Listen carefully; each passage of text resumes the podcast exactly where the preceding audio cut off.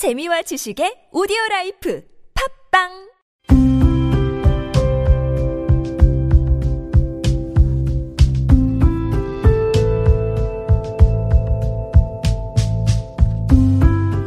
칼럼을 읽어드립니다.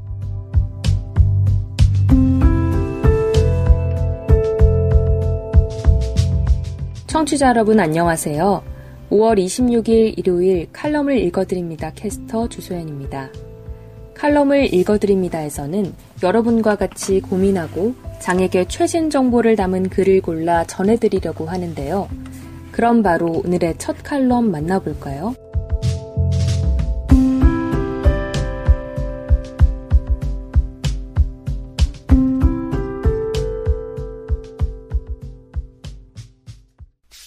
시각장애 고려 없는 인정조사표, 즉각 폐기하라. 시각장애인 권리 보장연대.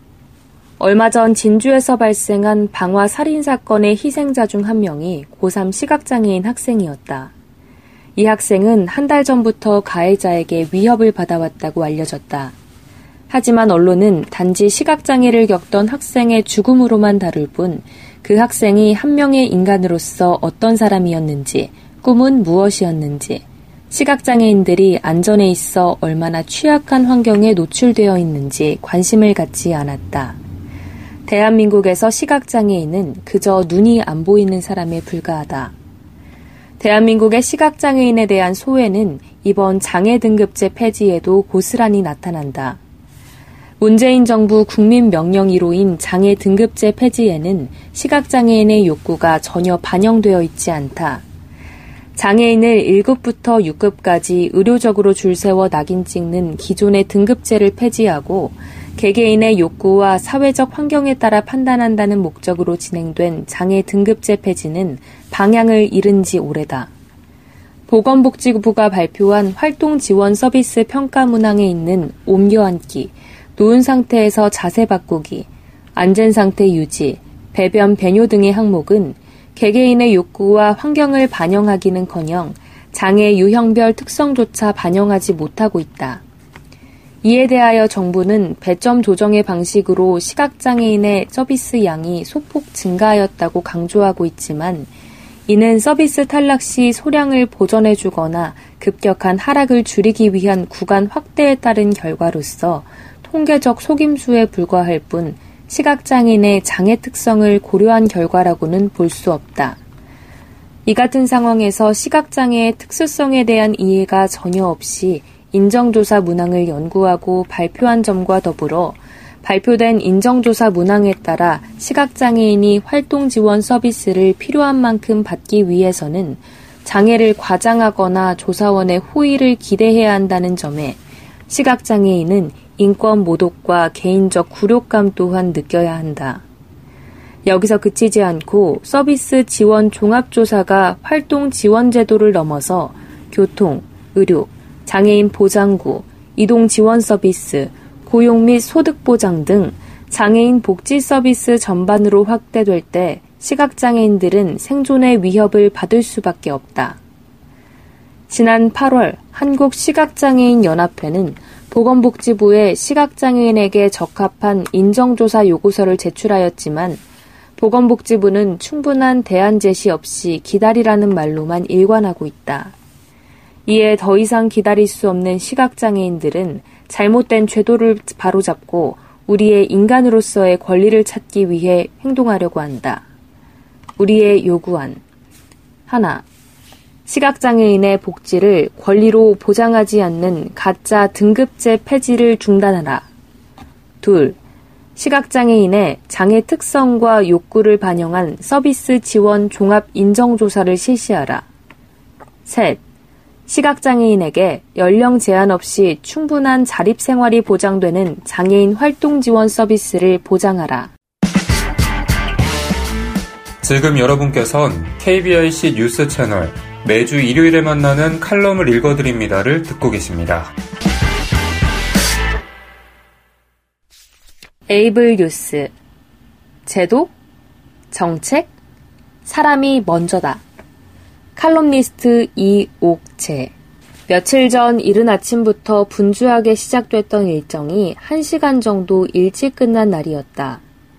애당초 일정이 본래 시간대로 맞춰진 후에도 다음 저녁 일정까지는 제법 여유 시간이 예상됐던 터인지라 느긋하게 저녁 식사를 하고 움직일 생각이었지만 예상외로 주어진 3시간가량의 공백에 난감함도 잠시 근처에 위치한 영화관 건물이 번뜩 머릿속을 스쳐갔다. 그리곤 시간만 잘 맞으면 영화 한 편을 보고 움직일 수 있겠다는 생각으로 무작정 입장한 영화관. 상영되고 있는 영화의 시간대를 찬찬히 살펴보노라니 마침 상영이 종료된 후에도 다음 일정에 이동할 시간까지 충분히 주어질 법한 영화 한 편이 보인다. 바로 지난 5월 16일 개봉한 배우 문소리 주연의 영화 배심원들. 어린 시절 입은 화상으로 인해 양손에 절단장애와 안면장애를 가진 중년 남성. 이 중년 남성에게는 노모와 여고생인 딸이 있다. 이미 백발이 성성한 것은 물론 허리가 굽을 대로 굽었지만 신체적인 장애로 인해 변변한 직업이 없는 아들. 그리고 손녀딸을 위해 식당 일을 하며 생계를 유지해온 노모는 급기야 극심한 요통으로 일을 할 수 없는 처지에 이른다. 하지만 도움을 요청하러 간 주민센터에는 영구적 장애가 아닌 통증으로, 통증으로 인한 일시적 노동의 상실은 지원 대상이 아니라는 말뿐. 반복적인 분노로 표출한 절박함에도 동일하게 돌아오는 결과에 결국 가정이 파탄나고 순식간에 어머니를 죽인 살인자가 되어 재판을 받는 과정을 그려낸 영화는 2008년 첫 시행된 국민참여재판의 사건을 배경으로 제작된 것이라고 한다. 그렇게 영화가 클라이막스로 치닫을수록 돋아나는 소름과 함께 솟구치는 눈물을 애써 추스르며 2시간가량의 영화를 마무리한 후 이른 아침부터 시작된 여러 일정 중의 공백을 일부러 보는 영화로까지 채워가며 도착한 이날의 마지막 저녁 일정의 도착지는 서대문 구청에서 진행하는 주민인권학교. 현직 인권 강사이긴 하지만 늘 배움의 자세로 강의를 하는 것뿐 아니라 어디선가 인권 강의가 열린다고 하면 우선적으로 가보려는 짝꿍 강사와의 의기투합의 결과물인 것이다. 인권과 비밀의 방이라는 주제로 시작된 이날의 강의. 저녁 7시라는 시간대와 더불어 조근조근한 강사님의 말투에도 불구하고 강의가 진행되는 2시간 동안 지루함은커녕 내용이 깊어질수록 가슴속 한켠에 뭉클한 무언가가 반복적으로 올라왔던 것은 우연찮게도 강의의 내용 전반이 앞서 본 영화와 일맥상통하는 면이 있어서였을까? 처음 인권을 공부하던 때부터 지금 이 순간까지 벌써 몇 사람에게 몇 번씩이나 들었던 말이지만 세계 인권선언문 1조 모든 사람은 존엄성과 권리를 가지고 동등하게 태어났다. 인간은 이성과 양심을 부여받았으며 서로에게 동료애를 가지고 행동해야 한다. 대한민국 헌법 10조 모든 국민은 인간으로서의 존엄과 가치를 가지며 행복을 추구할 권리를 가진다. 국가는 개인이 가지는 불가침의 기본적 인권을 확인하고 이를 보장할 의무를 진다. 조근조근한 강사님의 목소리를 통해 읊어지는 단어와 문장들이 권리의 주체자는 국민, 의무의 이행자는 국가라는 말로 바뀌어 더욱 꼭꼭 씹어져 마음에 들어온다. 나치 시대의 고위 공직자였던 아돌프 아이히만. 전범자로 체포되었을 때 그는 당당했다고 한다. 자신은 국가와 정부가 시키는 대로 최선을 다해 국민의 세금을 아끼기 위해서 일했을 뿐이며 직접적으로 누군가를 처형하거나 구속한 것이 없다고 말이다. 하지만 그런 그에게 정치 철학자 안나 하렌트는 생각하지 않고 말하지 않은 것이 유죄라고 주장한다. 생각하지 않고 말하지 않은 것은 곧 행동에 무능을 낳기 때문이라는 이유에서이다. 이런 두 사람의 말을 우리나라의 현실, 현 상황적 여러 제도들에 비추어 보니 가장 먼저 떠올랐던 것은 바로 긴급 생계비 지원이었다.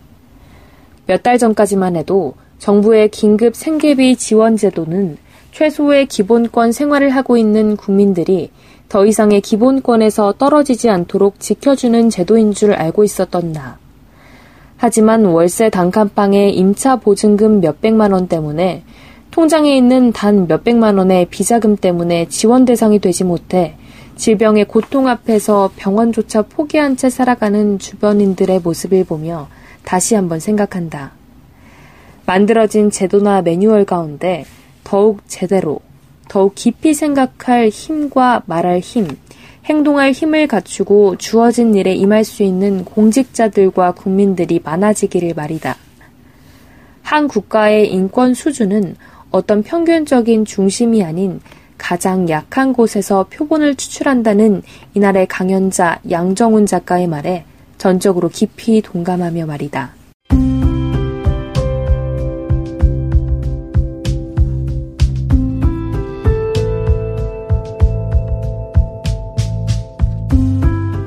5월 26일 일요일 칼럼을 읽어드립니다. 오늘 준비한 소식은 여기까지입니다. 지금까지 제작의 이창훈, 진행의 주소연이었습니다. 끝까지 청취해주셔서 고맙습니다.